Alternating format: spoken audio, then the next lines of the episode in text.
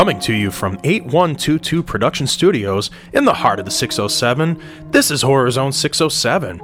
Like us on Facebook and follow us on Twitter. And remember, you can always join the conversation using hashtag HZ607.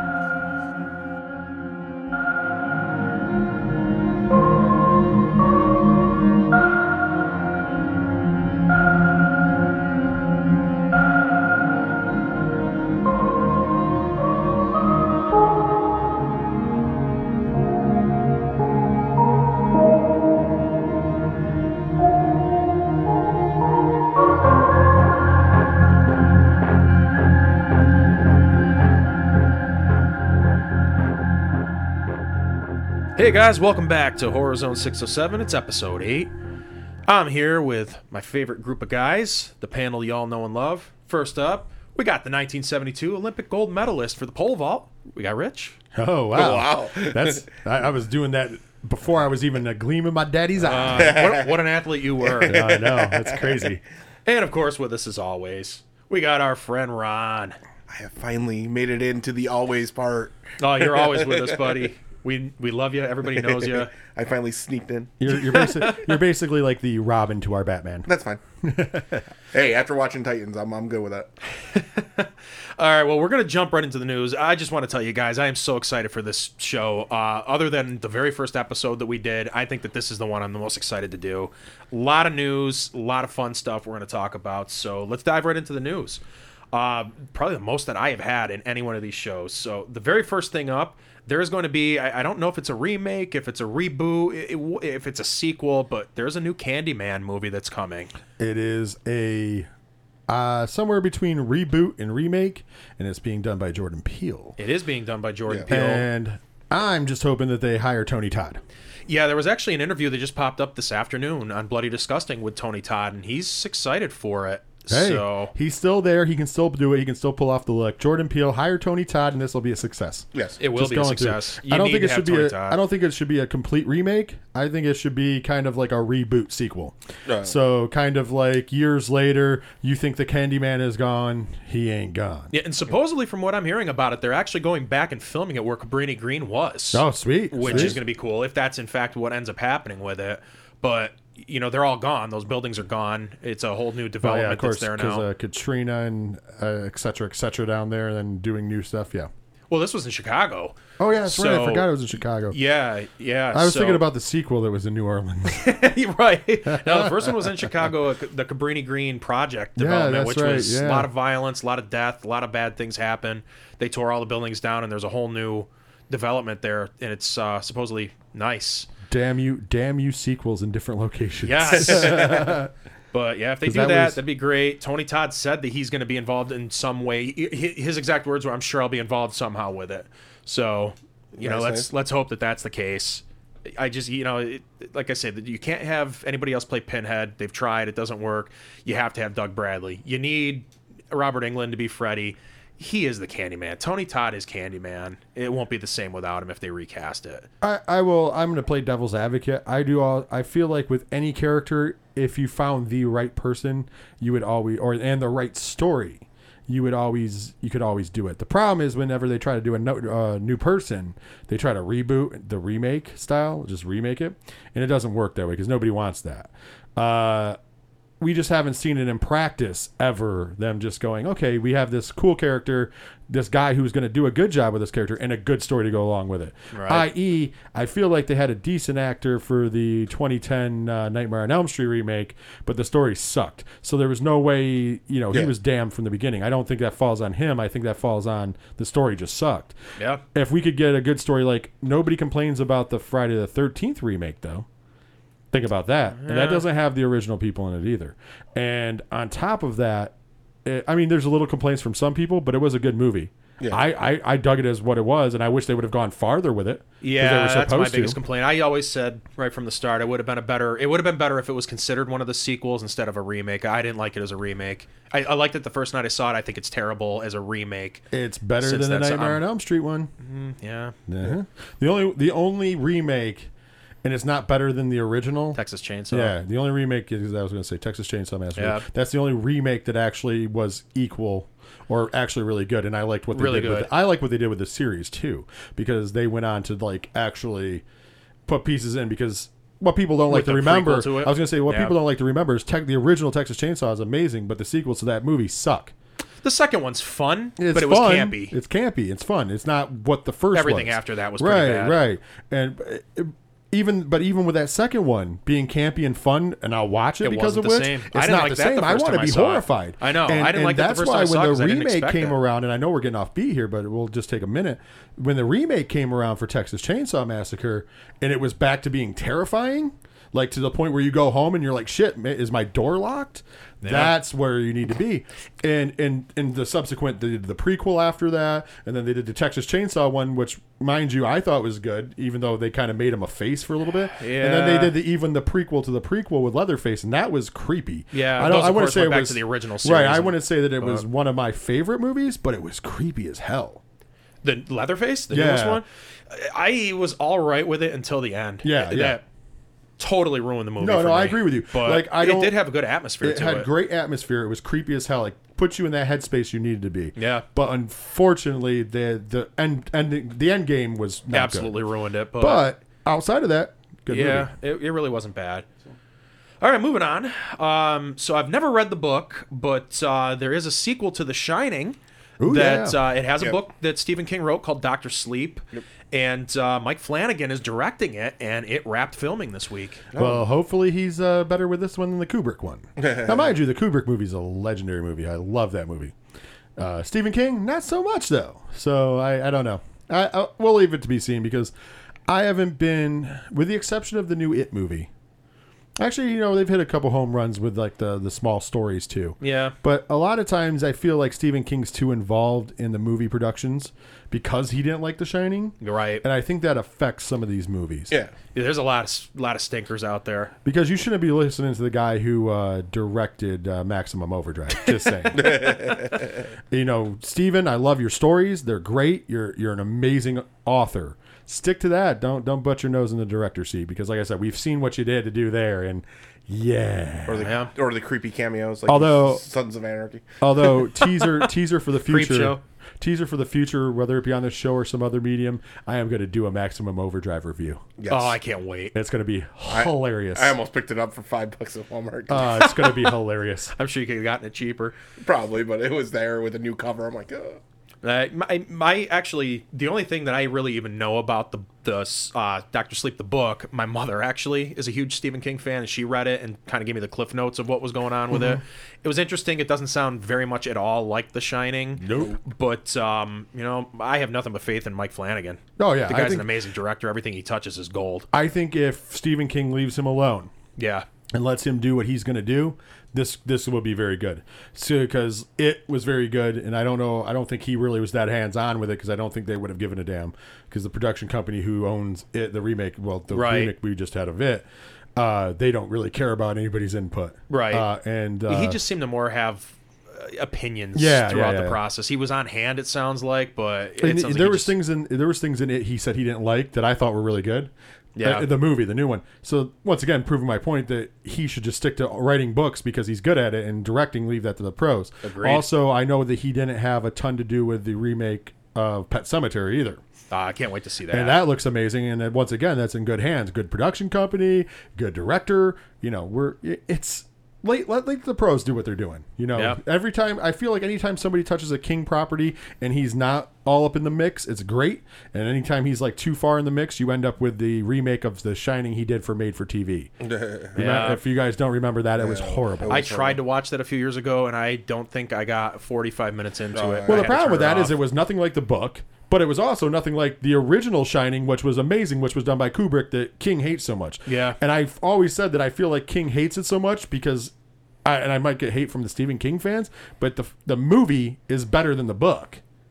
Like he's the, the descriptiveness in the book is great. Don't get me wrong; it's a great book. But when you watch what Kubrick did on the screen, It's a masterpiece. it's a masterpiece. So I personally think that the movie's better, but I'm a movie buff. I'm not a, an author guy, so I still think that that's why he doesn't like it because there's a whole generation of people who are like, "Oh, that's awesome," and it's like, "Oh, I didn't rate that." Well, hey. one of the greatest directors of all time wrote that. So Right. let it let it be. All right. Well, moving on to the next topic here. Uh, there was the first trailer for the amazing Happy Death Day to You sequel that's coming out. Love the first movie. I've talked about it on the show before. Absolutely. I cannot wait to see this movie. It looks like the first one was probably the most fun I've had with a horror movie in years. This looks like it's definitely going to take everything from that and expand upon it, and it's going to be even more fun than the first one. First one was the return of the slasher film to this generation, like a true slasher film. Yes. uh, through and through. Um, as much as Halloween 2018 became a slasher film as well, uh, and that was you know the originator. If you want, well, you can argue about that, but whatever. This was you know I feel like Happy Death Day was like that to this generation. Like let's bring back the pure form slasher. Oh, where yeah. the killer is you know whatever you know. It's great. I don't want to ruin it for anybody who hasn't seen it. I don't know who hasn't seen it by now. Al Ronald hasn't seen it. You need Luke to see hasn't it. seen it. Really? No, I Oh, wanted it's I wanted good to see it in theaters. I just never and got to it. ha- so the, the the trailers for Happy Death Day to you, I'm happy about it on this aspect because just like the evolution of slasher films in the 80s, it looks like they're doing it here too, where they're starting to add a little bit of comedy, but it still Yeah. looks like to me, um, I'll have to wait till I see it. It looks like it still has that suspense in the the killer, but it also It looks a lot of fun. But here's the thing: a sequel to a slasher movie needs a bigger body count, and they have got. oh yeah, because they, one. they automatically have more people. In. Oh yeah. There's Yeah. more people, and they're and like I said, they've gotten the formula down. A perfect slasher movie to me, it, and that's just because I'm a product of the '80s, is a good amount of humor mixed with a body count, mixed with you know a good amount of suspense. Yeah. those three things because you have to have that stalking of the killer, you have to have a, an eminent sense of danger, which comes with deaths, obviously. And then there's you need to break up that with some humor. You really do. Uh, it does go a little too far sometimes. You know, you run into Freddy's Dead, as we joked Oh. about on here. Uh, we won't spend any more remind me. time on it, but I'm just saying you run into it where it becomes way much, way too funny, and it almost becomes a comedy as Right. a result of that. And then you sometimes you get way too serious because we've seen some that uh, have gone the other, opposite way too, and have taken themselves a little too seriously, and then it's and it not can ruin it too. You have to have the good mix, like you said. And you know, the first Happy Death they had both. I mean, that movie was it was hysterical. I loved it. It made me laugh the whole way through. But it did have the good horror in it. Yeah, it it had the good slasher. It, It had did. the the person in the mask walking around stalking the who done it. It had the right mixture. Mm-hmm. and it had the comedy perfect. because of this the the Groundhog Day effect. Yeah. that that's just a setup comedy there. Yeah, yeah. And also, I for the purists though, that heard me and they know I like Halloween out there. Go back if you haven't watched it recently for whatever reason. If you're a real fan of the original Halloween, there is there's comedy in that movie. Oh, absolutely. There's a lot of tongue in cheekness in that movie. Now, the character younger had a generation, I was going to say the, the the generation now. So did Linda. Yeah, Linda, Linda and Annie, Annie were both the comic relief, kind of in a way. I mean, it's a more serious tone, but there's a lot of tongue in cheek. Even we talked about Doctor Loomis last week when he's, you know, Lonnie, get your ass out of there. Like that's a funny scene because he scares the kids, and then the look on his face, and then you get right back into it as the sheriff touches him, so you jump. You Right, I mean? exactly. So you're right back into it, but it's got the things and like Linda making fun of her boyfriend who's not her boyfriend. It's Michael underneath the, the sheet and et cetera, et cetera. Every once in a while, there's a tongue in cheek joke. Now, mind you, it's not over the top, but that's perfect. You have to have that little break because if not, you're always on the edge of your seat.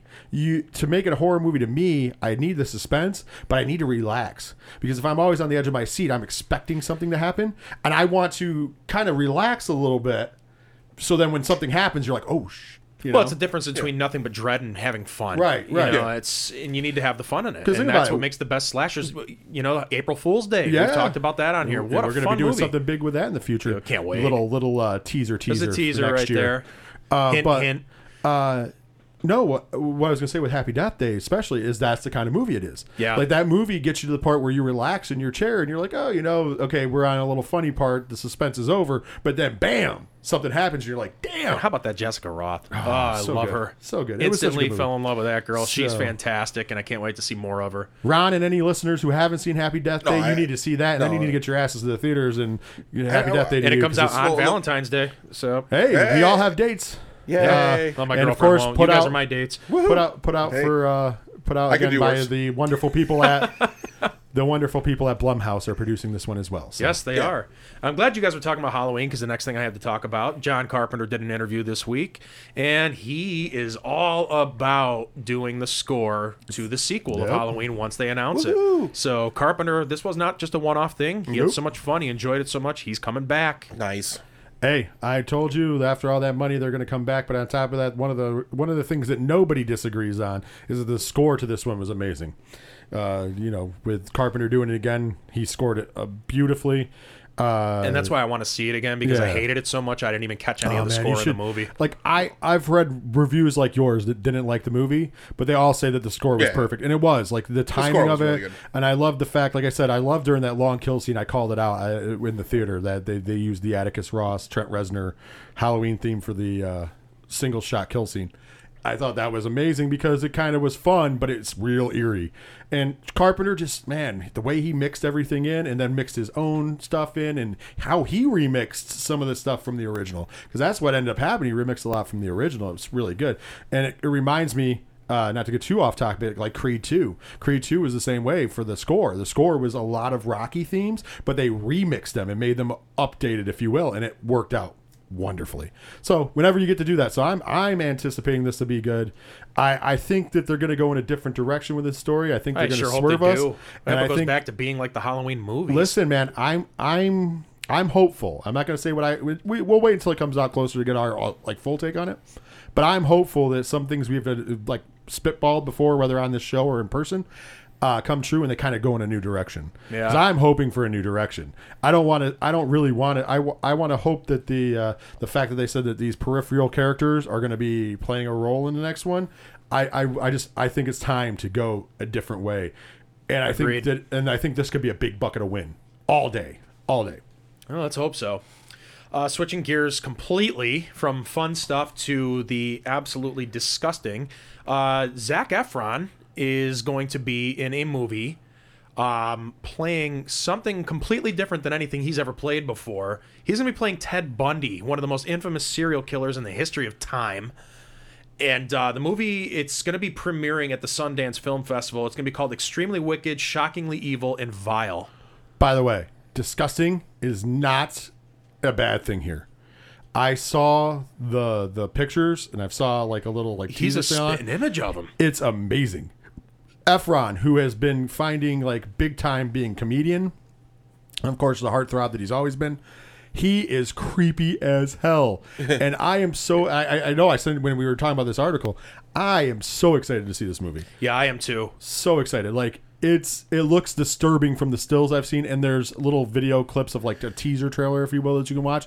It is creepy, and he does. He looks like Ted Bundy completely. It's, Yeah, and if you don't nuts. know a whole lot about Ted Bundy, you know, you want to, if you're oh, yeah. into horror, oh yeah, you Oh, know, yeah. it absolutely just had me gripped when I was reading about him. Just going through Wikipedia, reading about him. the most stuff that prolific he serial did- killer of all time. Oh yeah, the stuff that he did, the way that he went about what he did, it is eerie. It's bone chilling, and to uh, see that they're making a movie, you know, although you don't want to glorify somebody like that. it- It does look creepy. It looks like it's very well done. And Zac Efron, like I said, he's a spitting image of him. Yeah, He- well, it's a good time to do it because, of course, he's long dead. He was killed by the state, put, Yes. to, put to death in Florida. He was convicted of 43 murders. Uh, the number is believe uh, the he he boasted that it was more like 180, and the uh, well the been. well well the FBI says that he they, they think he's expunging, like he's just like going way too much. But the FBI has actually established that it's probably somewhere in the 80s and early 90s. So, like, the FBI themselves have been like, yeah, we only got him for 43. He killed twice as many by our counts. Like, that realistically could be his. All cold cases. And he's claiming to killed like a 100 more. Yeah. Like, the guy, of course, if you don't know a lot about him, just quick, I don't want to get off tangent, but the reason why Efron fits this role perfectly is Ted Bundy was a good looking guy. Yep. He was a very intelligent guy. Yep. And that's how he lured people into killing them. Yeah. And most famously, I think he killed like four girls in a sorority house. sorority at- house, I at believe, one time. State. At one time. Like had them in different rooms. Yeah. And killed them in the same time. And it's just amazing, like not in a good way, but it's amazing to think that you know somebody could charm them what their way into that situation but that's why Efron is perfect for the role because it's not like Ted Bundy was this son of Sam looking character sorry Right. like if you know what the son of Sam looks like he, he wasn't a very good looking guy Bundy on the other hand very good looking guy very smart very intelligent very, unassuming. suave Yeah. the lim- he was popular with the ladies and that's how he got in Yeah. and unfortunately uh, you know his his motive was to kill and especially women Yeah, cops showed up way too early last time I tried getting into the sorority house. oh jeez oh jeez Ron And this is why we keep bringing him back, folks. All right. Well, off of Ted Bundy, uh, there's some casting news for another sequel that's coming up. Little movie you may have seen. Uh, I loved it. It's one of my favorites, even though the genre, the subgenre, is not my favorite. Zombieland 2 is going to be coming. It is a reality. It's not just talk, it's not just something that they announced. They are casting. Uh, a couple new people were cast uh, for new roles in the sequel. One of them was Zoey Deutch, who some of you may know as the daughter of Lea Thompson, who played Marty McFly's mother in the Back to the Future movies. Uh, Zoey Deutch is awesome. She's been in a couple of different movies I've seen. She's very bubbly. She's gorgeous. Uh, she has got the whole package. She's a budding star, and uh, I'm glad to see that they cast her in this. Uh, apparently, she's going to be playing a love interest to um, Jesse Eisenberg's Je- yes. character. Yeah, there. She's going to be playing a love interest to Jesse Eisenberg's character in the movie. Uh, very excited to see where this Uh, goes with the sequel. I can't wait to see it. This has been in the works for a while now that they're 10 actually years. moving forward with. Well, no, I mean we reported earlier in the year on Three Fat Nerds that uh, they were going ahead. It got greenlit, and that the stars of the movie were all back, which they all Yeah. are. Which is amazing. Uh, Same director. But it's finally going into pre-production now, which is good. I mean, that means we'll probably see it in 2019, 2020. Uh, I was a fan. I like it for what it is. It's not a horror movie. It's, no, it's, it's, a comedy, comedy. but Yeah. and I and I don't know how you top the Bill Murray moment.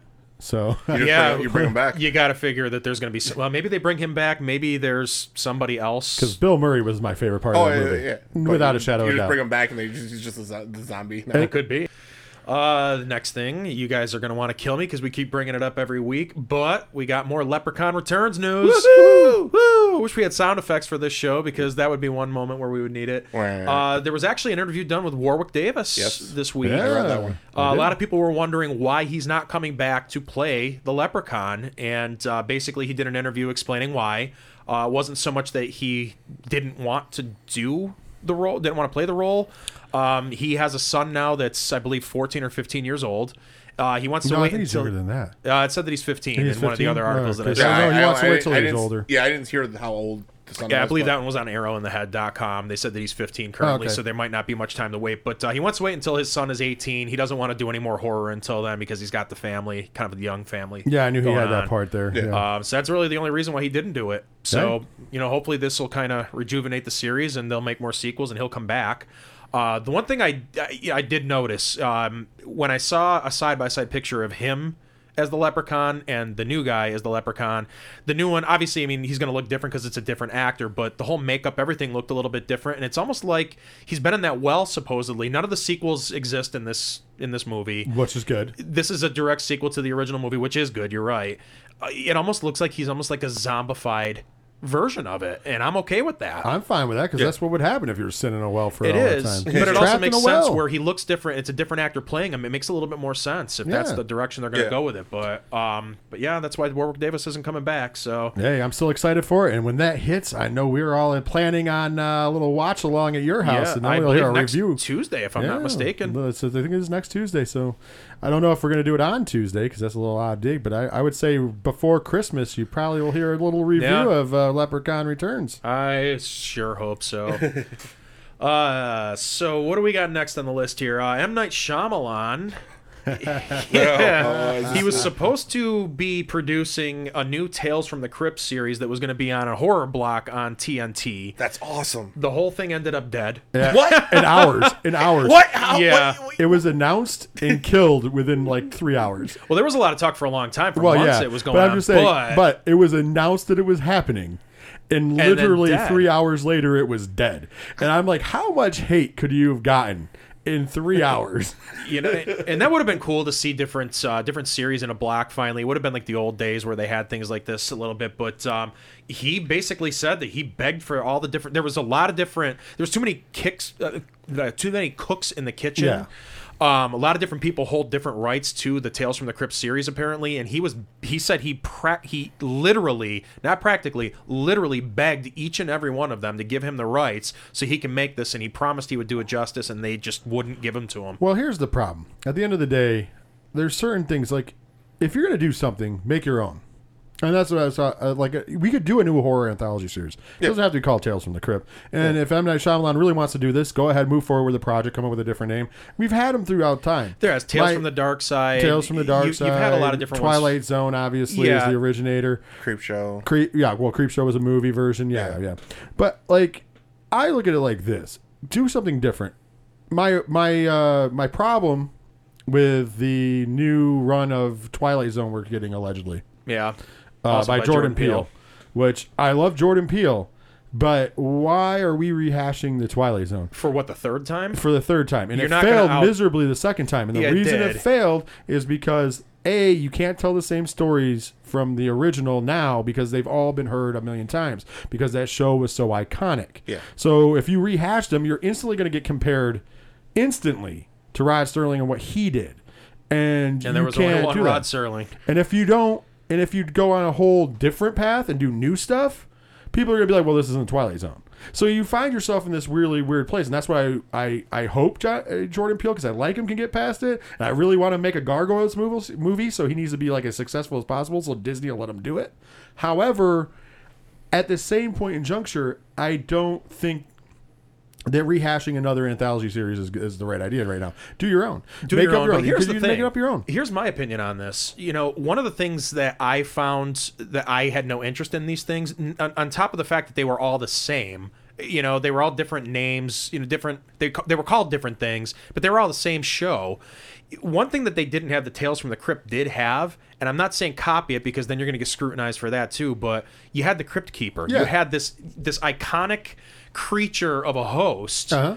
that was funny that stood out. I don't remember one thing about that series, but I remember him. He was always there. He hosted it. He always had his hand in it. Create something like that. Do your own thing, but create something new. I mean, and that was just their take on the Twilight Zone too. It was. The Twilight Zone did have a host, But do something And Night in Gallery had a host, which was Yeah. the same host because Yeah. it's the same show, a little more darker. Yeah. for those people who remember Night But take Gallery. something between that and the Crypt Keeper and make something new. Right, Come no, up I with a got you. new host because you know I don't believe that Tales from the Dark Side had No, one. but No. they had the Uh, most Friday epic the and 13th, the series creepy opening music of all time. I was terrified of that and as a the narrator, so they didn't need a, a, a Yeah, host. true. because you had the. But find Some something to be the the common denominator in it, and maybe it'll work if you're going to do it. I don't know. This is my opinion. I don't know. I, I just don't think that it's wise to rehash things. So I'm sure I'm sure that's part of why it's not happening. Well, he because could- people, yeah. yeah, because people just are like, no, do your own. Yeah, too That's many what people I'm have on. their Do hands in your with the own, man. rights. Do That's your own. that's the big thing apparently. So yeah, whatever. Maybe we'll get something similar. Maybe we won't. Um, the next thing, it's kind of going down a similar path here because it's dealing with like remaking something. Uh, Rob Zombie was going to be remaking The Blob a few years ago. Uh, it was something they talked about. He ended up getting disgusted with it and decided not to. Some concept art showed up though. Um, that showed what he was going to do with it, and it wasn't going to be the same old thing like the 1988 version or even the original version where there was just a blob going around eating people. This thing was going to be getting on people and kind of turning them into monsters and zombies and, and something like that, uh, according to the concept art. I don't know that the name The Blob would have worked with it, but we'll never know what exactly would have happened either. It was And- just artwork. And all praise the Lord that that didn't happen. Yeah. Just saying. I, I, I listen, Rob Zombie. If you want to do your own stuff, that's fine. I'm all right with it. I'm all right with the fact that he has a love for old westerns and he has a love for the B-rated 70s and 60s horror films, and that's great. And he, you do a good, decent job with that. House of a Thousand Corpses, I was a fan of. You know, I'm a fan of The Devil's Rejects.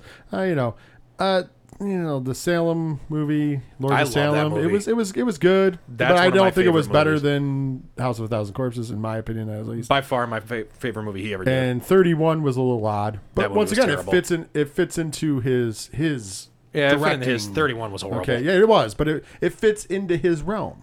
Right. What doesn't is remaking things because you sucked at remaking Halloween. Yeah. So that should instantly tell you that. But hey, if he was going to do I his own shouldn't take do- on the blob, you know, if it was going to be something completely different, then again, don't call it the blob. But he's telling it's going to be a remake of the Blob, which means you have to remake the Blob. And if you're doing something different and a different Then take, it's not the Blob. Once again, it's going to end up like Halloween, and then we're going to end up with a god awful uh, director's cut version of it that adds 15 minutes to it that make no sense. Oh, I got to walk around. I got to be filmed walking around to the passenger side of the car. Just get out of here. Yeah. Like honestly, and, uh, and like we're probably the Rob Zombie fans will hate that, but I don't care, man. Rob Zombie makes some bad movies. It's gonna be He the really 15 does. minute add on of where he, she turns on the sink of water and it's stuck and it starts shaking and then it's just showing the sink for 15 minutes. Oh, yeah. And it, finally you just see the blob slowly come out. And of course, and of course, Right. the person that turns on the sink will be his wife because his wife has to be But she'll casted in survive. everything that he She'll get does. away from well, it. well, well, she'll be topless, so it's fine. Yeah, but I just think it's funny that you know, like you know, you need to stop that.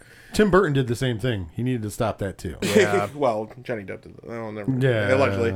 allegedly. Uh, a couple more things to talk about. Um, Blumhouse, we've talked about them a couple times today, and we always talk about them. Uh, they are making a new movie entitled Fantasy Island. It's Oh, going to be a new take on the whole De Plane, De Plane series that took place in the 70s and uh, early 80s.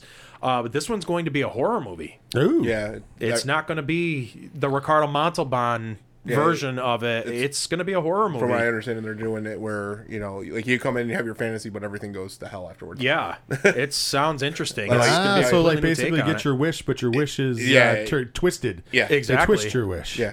like the Anxious uh, to see this. Oh, yeah, Uh, actually, it great has- concept. Yeah, they they already. I forget who they already have cast for it. Uh, Yeah, I can't remember either. I forgot to write that down uh, on my notes here for the show this week. But That's uh, it does have a re- uh, release date already, though. Uh, February 28th of uh, 2020. All right. So we're a little over a year away from having all of our fantasies come, I'm come good. true. Blumhouse Yeah. is going to have a big year in 2020 because the sequel to Halloween is allegedly Blumhouse coming is a out in 2020. all of a sudden. Yeah. They're, at least they're, they're turning into one. Oh yeah, real quick. Uh, another thing, and this could have been its own segment because I could, t- me personally, I could talk about this forever. Um, not so much a horror eh, topic, but it is in my world. Uh, Batman. I have got on my arm a tattoo, a sleeve tattoo of my favorite horror movie villains. That's my right arm. My left arm, I haven't done anything yet. I want to have Batman villains on it. I'm that big of a fan of the Batman movies.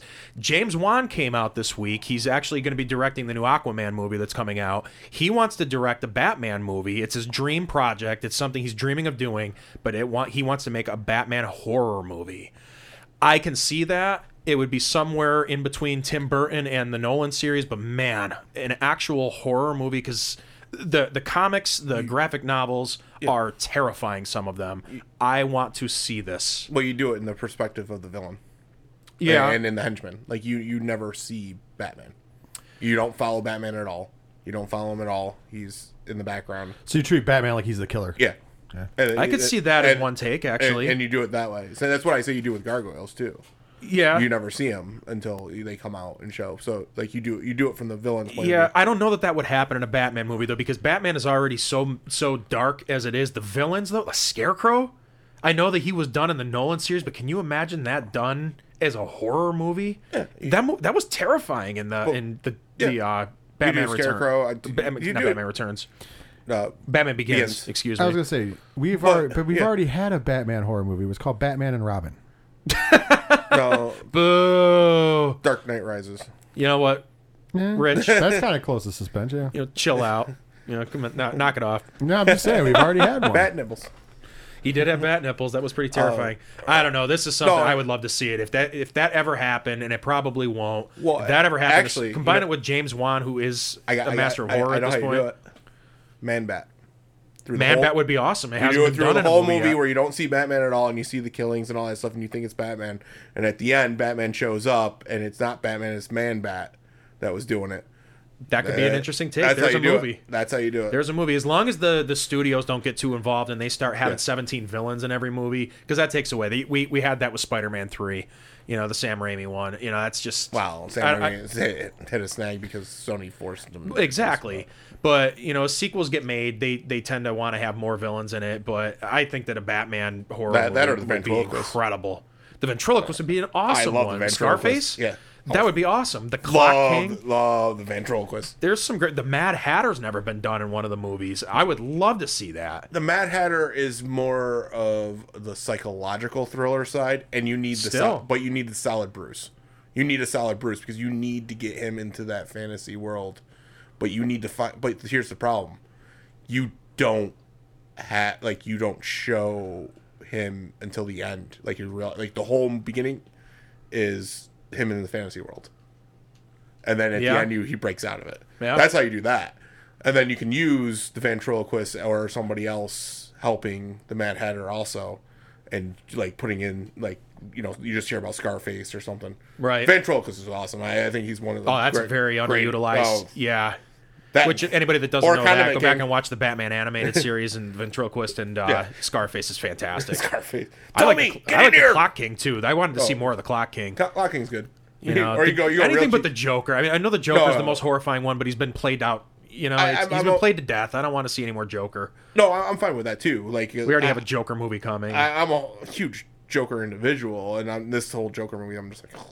yeah, so I don't know. I don't know, but Well- I would love to see it. So Well, we ran a lot long. Sorry, sorry, sorry, No, sorry. I'm just saying a lot long on it. So, well, it's a good time to cut off to go to the next segment because uh, we've we've been talking for a while, as you fans know. That's a lot for you to digest, and we want to give you an opportunity to tell us what you think. So go to Facebook and look up Horror Zone 607. Go on Twitter or Instagram at Horror Zone 607 for all the social medias. Always use the hashtag HZ607 to join the conversation.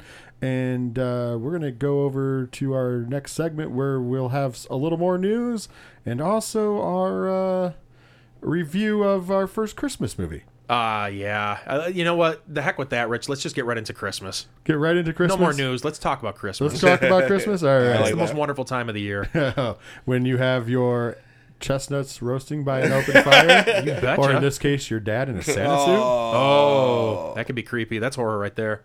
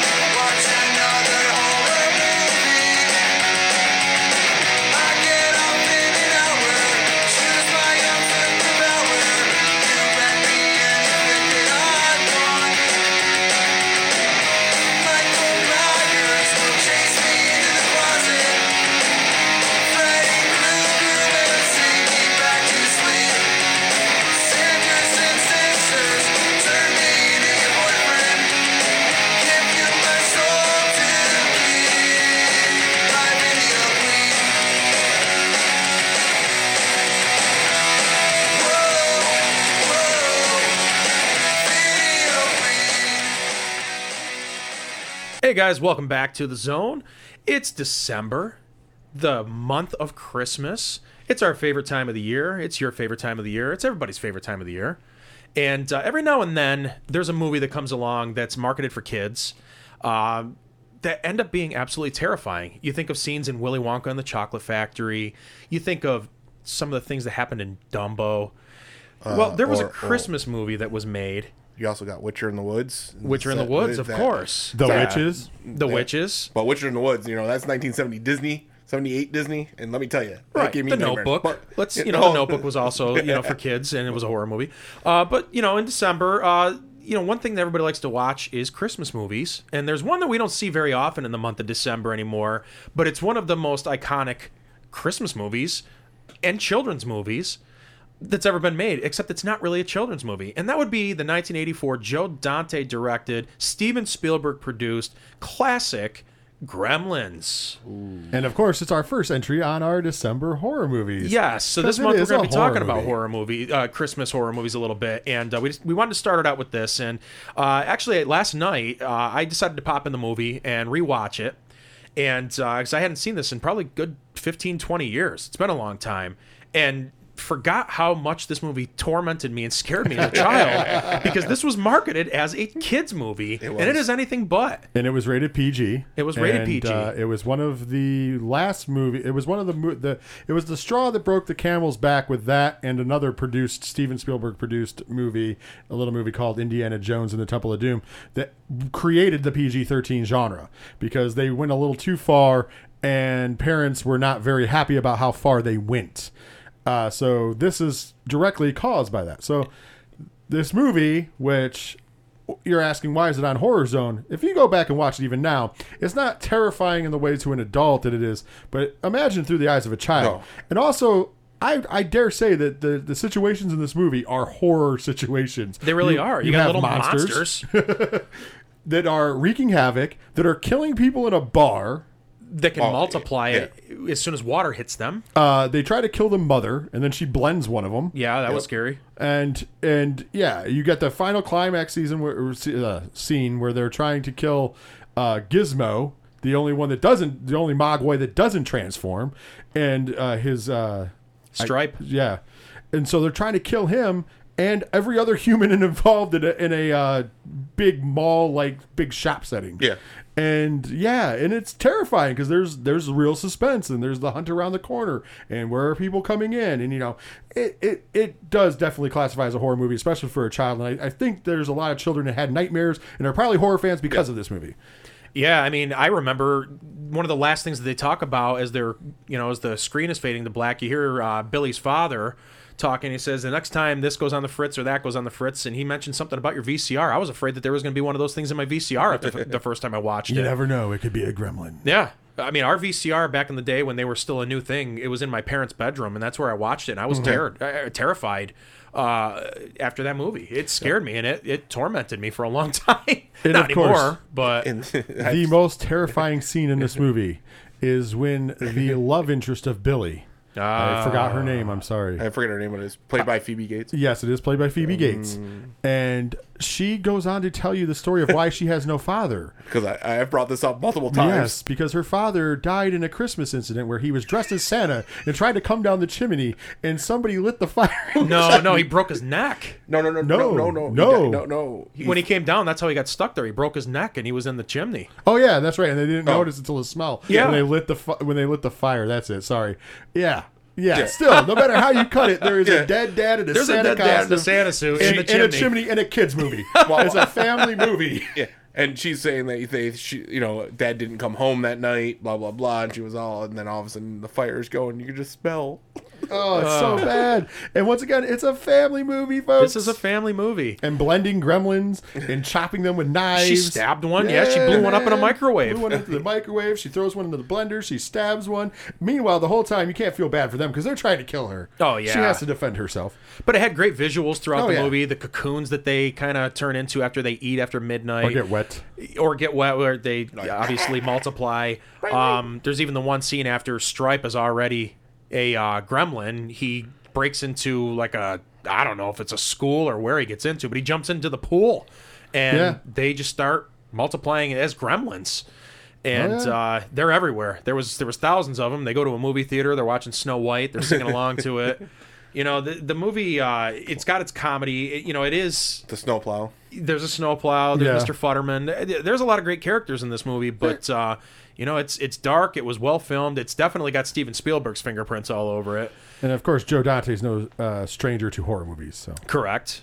Correct. it's not surprising that this was his his brainchild. Even uh, it's it, it's definitely something. I, I love the movie. It's cool to show to your kids, especially uh, going back and rewatching it. Uh, reminded me why I love the movie. Yeah. Uh, but at the same time, I still with adult eyes go, man. When people say this is not a horror film, what are you watching? Yeah. like it is. It is a lot of a. It's it, it has a lot of dark comedy. Like it's a it's a dark comedy mixed with a horror movie. And that's really what it is. Because there is, and mind you, like I said, when you're watching it now in 2018, and you realize that you're like, oh well, that's when this was marketed in 1984, and even when I was a kid, because I was Yeah. born in 1983, and even when I saw it as a kid, like in the late 80s, early 90s for the first time, It was marketed as a family Yeah. slash kids movie. It was. You Oh, yeah. found it in the family section of Video King, if Right. those are, are old enough. Yeah. It wasn't in the horror section, so you didn't expect dark comedy slash horror Correct. movie. You expected family flick. Well, and I was I want to say maybe like first or second grade when it came out, and I remember there were Gizmo dolls Yeah. everywhere, stuffed Oh, animals, uh, little things with suction cups that you could put on your windows of your cars. Gizmo was everywhere. Yep. It was like ET in a way. you even could buy the little uh, RC car that had Gizmo in it. Yeah, everything was. Gizmo. Like he must have been the hottest. Him and Cabbage Patch Kids must have been the hottest Christmas item that year. Um, I don't think a lot of people remember that it was a Christmas movie though. Oh yeah, no. My girlfriend has never seen it. She's terrified of horror. She doesn't want anything to do with horror. I don't know how we met and how we stayed together as long as we have. She wants nothing to do with horror. But I bought. I was with her when I bought this DVD, and uh, she to this day has not seen it. She refuses to watch it because she thinks it's a horror movie. Two nights ago, she came over to my house. I was feeling a little under the weather, and she came and uh, we wanted to watch something. And she's like, "What Christmas movies do you have?" I was like. I got Black Christmas. I don't think you're going to want to watch that. I've got It's a Wonderful Life. Uh, that's a little too long. I was like, why don't we watch Gremlins? You've never seen it. She goes, that's not a Christmas movie. It is. I was like, oh yes, it is. She goes, it's a horror movie. I go, it's it's a kids movie. You know, I was trying to dupe her into watching it, and I don't know if it would have scared her or not. Listen, but it's a straight Christmas movie. Yeah. it not really even is. The whole perceived. thing is set on Christmas. Just like Die Hard. Die Hard's a Christmas movie. There's gingerbread men. There, there, it's got the whole thing. There's a Christmas tree that the gremlin tries to kill her out of. yeah. Corey Feldman was dressed as a Christmas tree in the Yes, movie. Yes. It's got a great cast, Oh, though. man. Uh, Judge Reinhold, I had forgotten, was in the movie. Like I said, um, Corey Feldman's in it. oh man, there's a, it's a great cast. Yeah, great It's cast. a great movie. Uh, I still like the movie. Uh, if you haven't seen it, if you didn't watch it like we told you last week, what are you waiting for? It's December. Watch this movie. And we only have two more movies to come up before Christmas to celebrate our month of December. Yeah, we're gonna next week. Uh, we're gonna be talking about another one that actually kind of. Rem- I, I saw it a little late. It was probably a year after it came out, but uh, kind of reminded me a little bit of Gremlins. And I think if it had come out in the mid '80s, it would have been just as iconic, Uh-huh. Yeah. if not more. And that's Krampus. And it would also have been a kids movie for some reason. Yeah, I don't. It really would have though been. it was terrifying for a child. but it had a lot of parallels and a lot of. Uh-huh. There, there was an homage there to Gremlins in a way uh, with some of the things that happen in that. Uh, What an awesome little movie Yeah, that so was. Krampus will be our next, and then of course the main event on our last episode before Christmas. it's going to be the one of my all-time favorites. I've talked about it a million times, and that would be Black Christmas. All right, then you might as well go with the greatest horror Christmas movie of all time. Uh, the original version, I'm assuming. Yes. Yeah. I- I'm sure that I'll discuss the remake in there that really did what it shouldn't have done and expanded in a in a bad way. But uh, the original Black Christmas from 1974, I've always said the Halloween's my all-time favorite movie. Uh, let alone horror movie, but Black Christmas is kind of up there, and it's kind of starting to overtake it. I think, because in a way, it's, I think it's a better movie. It's a more solid horror movie than the original Halloween, and it's also what influenced Halloween, according to John Carpenter. Right on. Um, before we uh, switch gears and go into the final segment where we're going, we have a really cool subject to discuss, and I Oh, know we're uh, amazing. really excited about this. I just wanted to bring up some stuff because we went really long in the news and we didn't bring up. Uh, we remember we were talking about how we want to support like fan films and indie films. There was a couple of them in the Friday the Thirteenth world that we really are trying to support, and I know we, I think we've briefly touched on the one. I don't think we touched on the other one. Uh, right now, go on if you go on YouTube, probably the easiest place to find it, and type in Voorhees. There's a little uh, fan film called Voorhees. It looks really cool. They have a trailer out, so just go ahead and look at that trailer. The opening shot of that trailer is a cemetery that was used the, in the original. Uh, Oh yeah, I didn't 13th. realize it was the same yeah, cemetery. it's the same cemetery in Hope, New Jersey. So, yeah, Oh, from the original yeah, movie. from the yeah, I thought you original movie. from- yeah, sorry, no, it's from the original movie. That's the cemetery. They I was thinking to. part six for some but reason. it's an interesting. Yeah, when you see the trailer, you'll see what I mean. It's an interesting mix. In my opinion, it's a mix between Last House on the Left and a Friday the Thirteenth movie, and I don't see how nobody has thought about this before. I do know that there's some backlash on the internet because uh, they say it doesn't look as crisp as Never Hike Alone. However, not every movie's going to look crisp, and I thought that the trailer was amazing, and I, it's a story that I want to see, so I can't wait to go up to see it. I do believe that they're still on Indiegogo, so if you type in Voorhees to Indiegogo, I still believe you can uh, donate to the movie because they're almost at their goal, but. The trailer's out and it looks good, and I think the story is an awesome original story Yeah. in the Friday the Thirteenth realm. The other movie that is awesome in the Friday the Thirteenth realm and is definitely on Indiegogo, still picking up uh, more and more steam, if you will, is a movie called Thirteen Fanboy, and it's being directed and written by Deborah Voorhees. Of course, if that name sounds familiar, that is because she was in Friday the Thirteenth Part Five, and this movie is full of former Friday the 13th alumni, including a few different people who have played Jason himself. Of course, most famously because they hit one of their goals and they were able to bring him in. Kane Hodder is in this movie. Yes. Uh, this movie is not a Friday the 13th movie, though, in the sense of Jason's the killer. This is a fan of Friday the 13th movies who starts picking off cast members of Friday the 13th movies. A very original. I thought it take was on really this. kind of cool. So it's kind of like a Scream kind of like feel to it a little bit. Right. It's almost a shame that this is just a fan film and it's not being turned into a major motion picture. It's Absolutely. a great concept. It should have been Absolutely. done. Well, both of these were great concepts, but uh, go to Indiegogo and just look up Voorhees. Also, go to Indiegogo and look up 13 Fanboy. I know that we have put them both on our uh, uh, Facebook page. Facebook page. So go ahead and you can file the links from there. They are both still accepting money. There's a really cool goals for both. I do know that we were talking about possibly doing the fifty dollar one on 13 Fanboy because you get like the poster, you get the DVD copy, you get the digital copy, you get your name in the credits, you get shout outs, all sorts of crazy stuff. So support those things because they're great original ideas. And, and I'm telling you, some of these fan films are great. We, uh, we can't say enough about Never Hike Alone. There's also the Vengeance movie coming out, which has already been closed on. Uh, Yeah. That was on Kickstarter, though. Yeah. and that was already closed, so that's getting made. Uh, there's so many cool ones in the Friday the Thirteenth realm, and and other ones as well. But the Friday the Thirteenth realm, I think the fans have like the best uh, ideas, and also are willing to just go out there and make them. So I mean, I support that. I salute these people. I salute them too. And if you're gonna mix anything, like I said, with that Voorhees movie, if you're gonna mix anything, Last House on the Left with Friday the Thirteenth, I'm in. Oh, I'm in. I don't care if it's indie and it's low budget. I'm in. I want to see what the where the story goes. And of course, 13 Fanboy. I just I first of all the power of the stars in that movie, and on top of that, you have a great original story. I can't see how you lose. It's a win-win. Win-win. Win-win. So if you want to talk about your thoughts on the Gremlins movie or on Voorhees or 13 Fanboy, reach out to us on Facebook, HorrorZone607, on Twitter and Instagram at HorrorZone607, and please always use hashtag HZ607 to join our conversation. We are going to come right back from this break, and when we do, we are going to talk about the bloody disgusting article of the best movies from 2010 to 2017 in horror. You don't want to miss this because we're going to add a lot to it.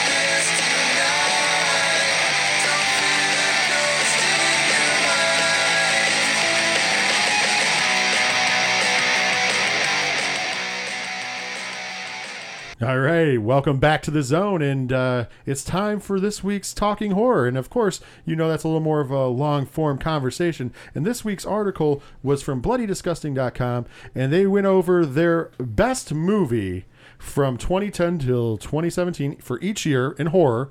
And we took it a step further. Me and Mike also added our favorite movie from that year, to see if they mixed or they matched at all, and also a little bit of uh, honorable mentions from each year. Yeah, absolutely. And uh, one dishonorable mention too. One dishonorable. I can't wait to hear I what added that is. dishonorable mention. And one thing too, before we get going with this, I just want to say, I'm I'm big on how horror movies really haven't been great since the mid '80s or early '80s. There hasn't been a lot of them. I didn't realize how many great movies have been out since 2010 until I I, started making my list. I know. I was kind of surprised when I was going through this list as well. So let's start right off in 2010. Uh, Bloody Disgusting had their movie of the year, horror movie of the year, rated as "Let Me In." I agreed with them, and that was my, actually my horror movie of the year as well. As "Let Me In."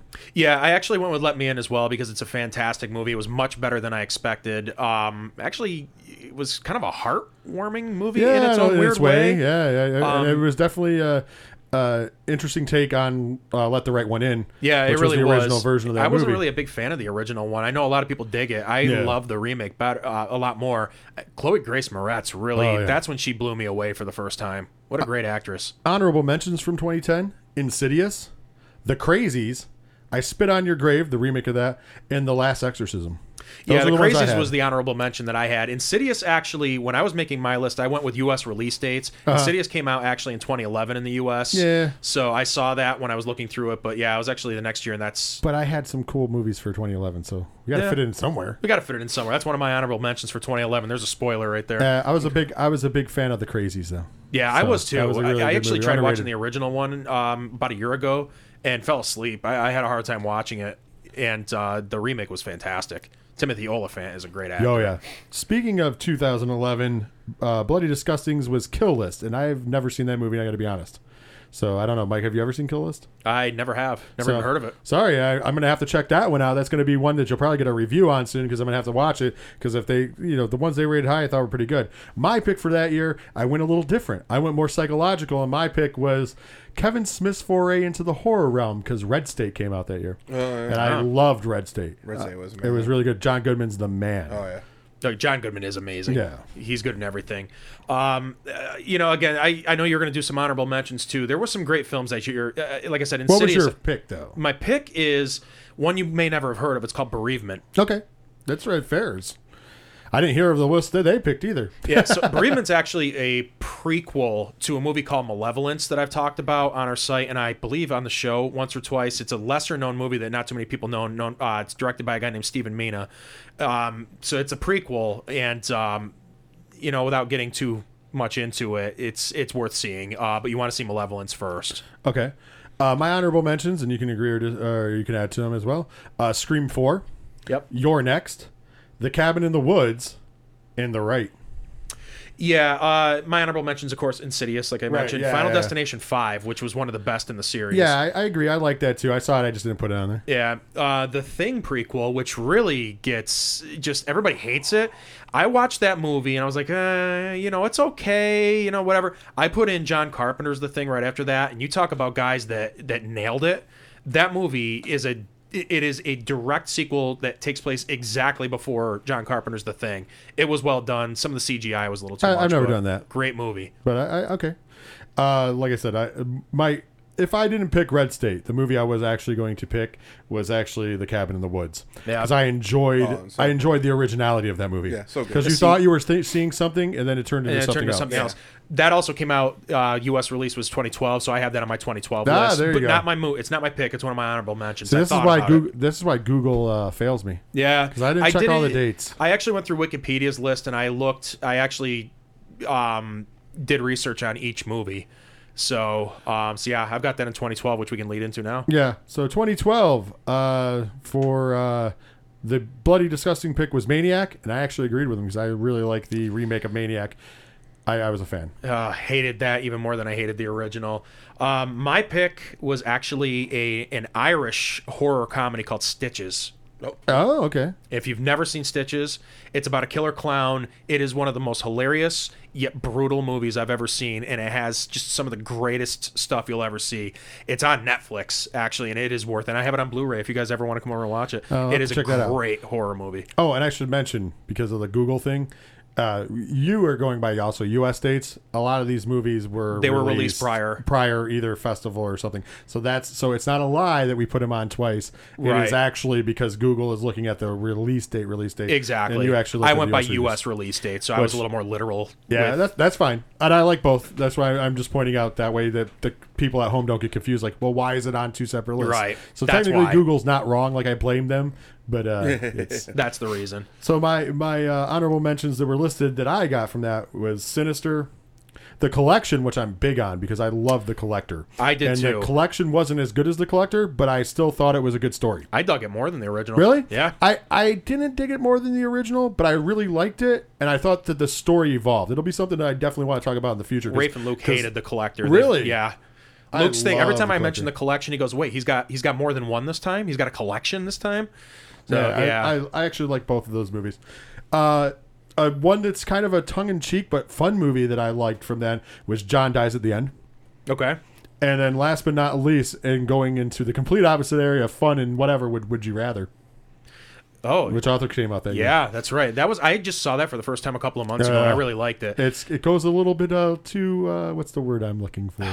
It gets it gets crazy. It gets a little crazy. Yeah, yeah. I mean, honorable, honorable mentions for it again, Cabin in the Woods, uh, which was darn near my choice. Yeah. Um, the Innkeepers, which I don't think is as great as everybody thinks that it is, that, but, but I, it I was think spooky. it's a little overrated. But yeah, yeah, it was overrated. Prometheus, which is, I think, I one of the kept, best alien listen, movies. In I the love series. Prometheus, and I've made this argument for a while. I also liked Alien Covenant, but I the only reason I kept it off the list because I still consider them more sci-fi than I do horror. That's They just my opinion, but that's the only reason I don't have it on mine. But Yeah. I love Prometheus. It's not a shot at it because I'll defend that movie to death. And then uh, the last one I have on there, uh, if you've never seen the REC series, um, REC 3 came out in 2012. Oh, yeah. Uh, was a little different than the other two movies uh, in that it starts as a found footage film like the other two movies, Mm-hmm. but then it kind of just goes into a regular movie. It was more of a comedy version Yeah. of it, but a great movie. Also, for people that don't know, REC. There was a, uh, a American version, if you will, called Quarantine, Quarantine, which So, was almost shot for shot the same, but yeah, somehow it still, failed it miserably. Still, it still wasn't good. REC was, I thought, it was. The original Quarantine and the original REC are shot for shot the exact same movie, only with English and different actors, obviously. Yeah. But for some reason, I didn't like it as much as I liked REC, and it's weird. I don't know. I don't know if it was the editing. I don't know if it was. I'm like, not sure what it is either. It was something 'Cause there was there was like different shots. And like- Jennifer Carpenter's like a great actress, too. She was good, It, it looked enough different, like as far as what your eye sees. That I, I don't know. There's I don't know what it is. It's something different about it. But yeah, that series, and that's something I'm going to talk about in the future without getting too far into it. REC 2 surpasses Uh-huh. the first one. It doesn't happen often with sequels. By the way, 2012 was where my dishonorable mention happened. The possible worst horror movie of all time. And yeah, that's right. Over Troll 2, even. Chernobyl Diaries. Oh Jesus! and I almost put that on here just to spite you. And, and unfortunately, I went to the theater and saw it. So, Oh, that's horse. You never but got it was your a money free back, did but, you? uh, no, it was a free movie. I had a voucher. ah, So that brings us to, to the year 2013. And Ron, uh, just feel free to weigh in on yeah, any of yeah. our selections when you want. 2013. which was a huge year. for you, I, I didn't find as many of the movies, but then again, I kind of fell off from watching a lot of the more independent horror movies somewhere Yeah. in the early 2000s or early 2010s area. I don't know why. I think it's after the the Nightmare on Elm Street remake kind of put left a bad taste in my mouth, so yeah, I was very picky. Uh, the movie of the year that Bloody Disgusting picked, and it was also mine, so I'll just put it together, is The Conjuring because I thought that was amazing.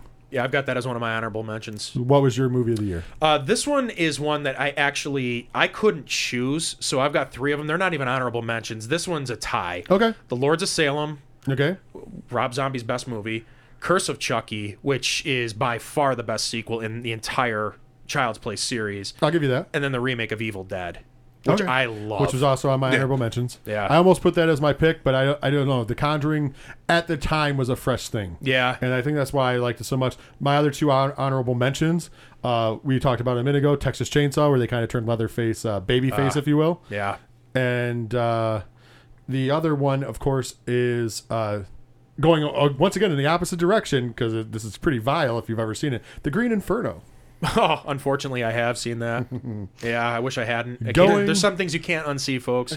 Yeah, they're going in the human centipede direction, which I've I never. yeah, only worse, Uh, yeah. more disturbing somehow. Yeah, Eli Roth did it. He pulled it off. Yeah. Uh, 2014, uh, Bloody Disgusting picked uh. I didn't, and uh, I I'm gonna. that I, movie. I was gonna say I'm gonna go in. I'm one of those people that I'm going to go on record, and I don't know if you'll join me because you don't like it either, in saying that's the most overrated horror movie possibly of all time. I agree. Uh, I didn't hate hate it, but I didn't like it. And I wouldn't say it was the worst movie. I wouldn't say it was worse than Chernobyl Diaries, but it's not good. Uh, I'm sorry, it's just overrated. My pick for that year, though, is a fun one. I picked the funnest movie that I've ever seen. And if you've not seen it, Mike or Ron or anybody out in, that's listening right now, you need to see this movie. It's called Cooties. You know, I think It's I the might have funnest movie Cooties. ever. Have you ever seen Cooties? So Cooties, uh, Cooties Sounds is a okay. So Cooties is a movie about all these kids at a school become zombies, and they're and uh, the teachers are trying to fend them off. At recess, they become zombies, and so the teachers fend them off. And of course, it's it's really funny and tongue in cheek, but it's really cool.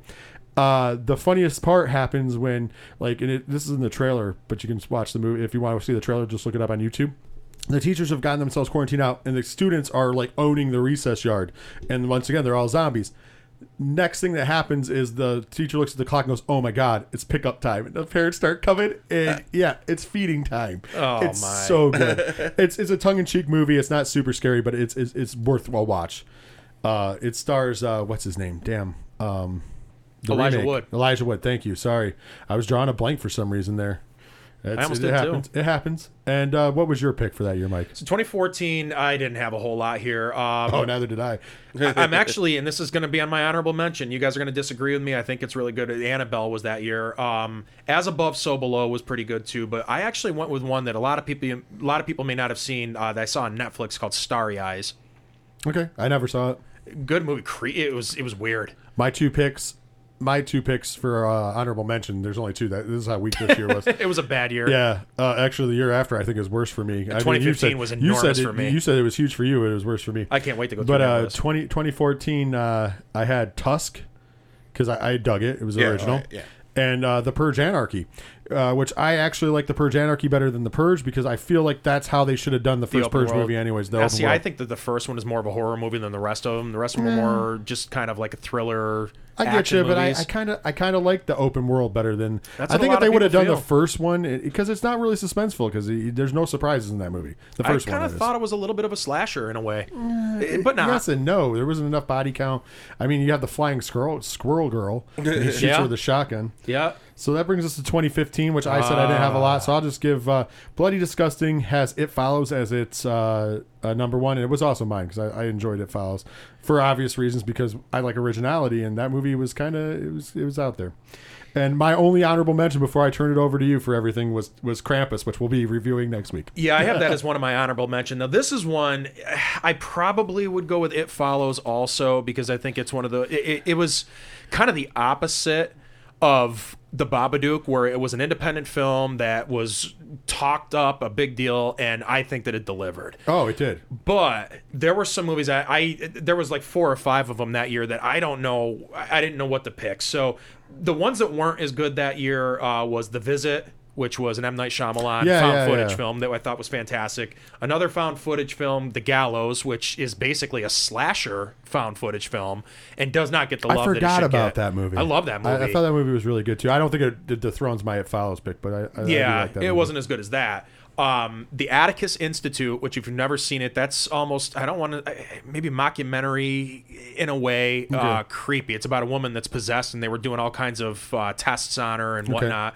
But the big ones that came out that year um, that were almost as good as it follows to me was Creep, which is another Ooh, mockumentary I've seen style. that. I have seen Creep. Mark and I- I dug Duplass in it. Their sequel also fantastic. Still doesn't change my pick. I'm just. I, It I, does- I, you don't no, I have know, to. I- no, I'm just. I'm just saying because if you remind me of something, I'm like, oh, it was good. I just don't Yeah. want people to think it's going to change my pick. Creep was great, and if was anybody good. hasn't seen that, still, it's hilarious, but it's so disturbing at the same time, and it's so well done. The Final Girls, which is a, I don't know what you call it. It is I a don't know. comedy, but basically, they uh, this girl's mother was an actress that was in a movie, a slasher movie in the '80s, Mm-hmm. and uh, they're in the real world. They get in a car accident. The mother dies. A year later. Um, she goes to the movies to see a viewing of it. There's a fire that breaks out, and the only way to escape, they try to cut through the screen that the movie's playing on and somehow end up in the movie. And uh, she gets to see her mother again, but it's not her mother; it's the character, from the movie. okay. Such a great movie. To check can't say I enough. I've done a review of it on our website before. Um, so that's one to see. And then the final one, I, I don't know that we really consider this a horror movie, but it was on the list. Um, Arnold Schwarzenegger should have won an Academy Award for the movie.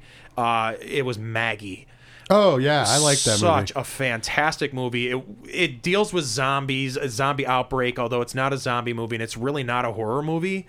But No, it was, but it's it's definitely a psychological thriller. It takes you through some roller coaster, man. but it was a heartbreaking movie. movie. and it was Yeah. the best role I've ever seen Arnold Schwarzenegger play. And uh, I can't say enough good things about that movie. I wouldn't I wouldn't give it count as a horror movie, but I would I would definitely give that movie its due. Oh yeah, sure. I've done a review of that on our page too, so go back and look at that and see what I thought of it. But I, I had that as very close second. So 2016, Bloody Disgusting pick, The Witch, which I'm gonna be honest, I never saw. I haven't seen it either. And I picked Don't Breathe. Because I actually was a fan of that movie. That I liked it too. I didn't like it when I saw it in the theater, but I did like it watching it later. Uh, so I have that as an honorable mention. Um, the movie I went with with this one is actually The Conjuring 2, Oh, that was good too. which was just as that was good, one of my honorable mentions. the original. I thought. It was one of my honorable mentions. Uh, other ones on that list, uh, aside from those two, was Ouija: Origin of Evil, which was better than the first one, Mm-hmm. and also a really good movie, uh, The Autopsy of Jane Doe. No, I, I, I dug that movie too. Was on mine. Also on mine, uh, two of these. I actually all three of them I don't consider straight horror movies, but I, I did dig them. Uh, Ten Cloverfield Lane. I do believe that that was uh, until the end where it becomes a Cloverfield movie is an amazing suspense thriller. Yes. Yeah. amazing. Also Uh, John Goodman at his Yeah, he finest. runs you through. He, he, you- he does an amazing job in that movie.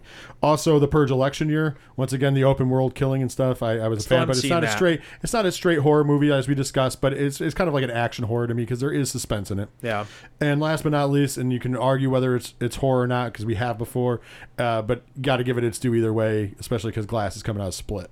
Yeah, I almost really put that on there, but because of the conversation It's, it's we had, I real left it yeah. off. I, I just threw the I, I last minute I said I'm going to throw an honorable mention for it, not because I just much like when you were just talking about Maggie, not because it's a straight horror movie, but I feel like it should get its due if we're talking about great movies that kind of blur that line. Uh, which brings us to 2017. Last year's the last year we're going to do it because obviously at the end of the year we'll give our uh, what we thought of 2018. We'll probably give you a top list of the horror movies for 2018. But this is where their list ends, and we decided we'd end it tier two because two separate lists, man.